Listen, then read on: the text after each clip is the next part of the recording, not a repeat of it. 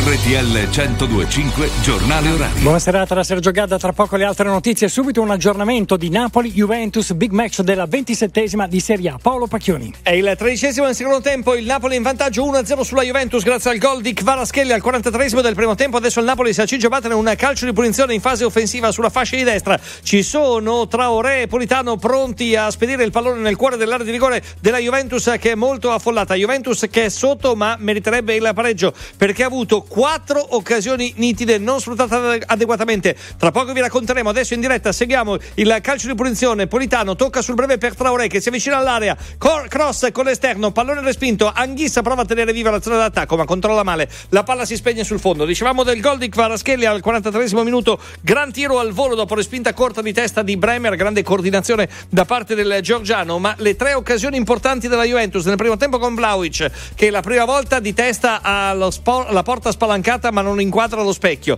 Poi una seconda occasione invece dove è più bravo ma sfortunato perché con uno scavetto supera Meret ma colpisce il palo. E poi poco dopo il vantaggio del Napoli, un regalo della difesa avversaria libera in area di rigore Vlaovic che però frettolosamente spara alto. In questo avvio di ripresa all'ottavo minuto Miretti da ottima posizione, anche lui manda il pallone molto alto sopra la traversa. Si gioca da 14 minuti di secondo tempo, Napoli 1, Juventus 0 allo stadio Maradona. A te Sergio. Grazie Paolo, oltre 6.000 persone sono isolate in Val d'Aosta causa di una valanga che ha ostruito una galleria nella Valle dei Lisa ai piedi del Monte Rosa.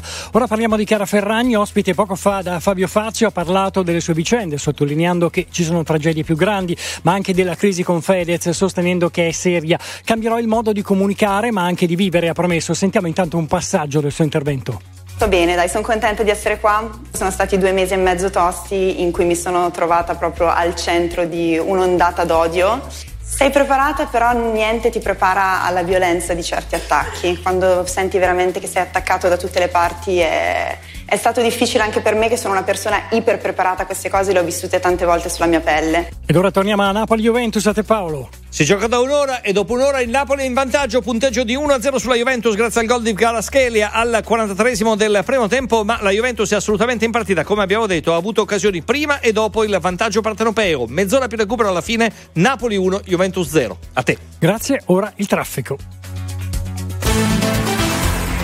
Via Radio. Bentrovati da Autostrade per l'Italia Damiano Calenzo. La segnalazione più importante riguarda l'A14 Bologna-Taranto, dove è stata disposta la chiusura del tratto tra Pineto e Roseto degli Abruzzi in entrambe le direzioni per un incidente tra un'auto e un camion. Per i veicoli diretti a Pescara, dopo l'uscita obbligatoria a Roseto, è possibile percorrere la viabilità ordinaria e rientrare a Pineto, percorso inverso in direzione opposta. Da Autostrade per l'Italia per il momento è tutto. Fate buon viaggio. Napoli sempre in vantaggio 1-0 sulla Juventus, è tutto.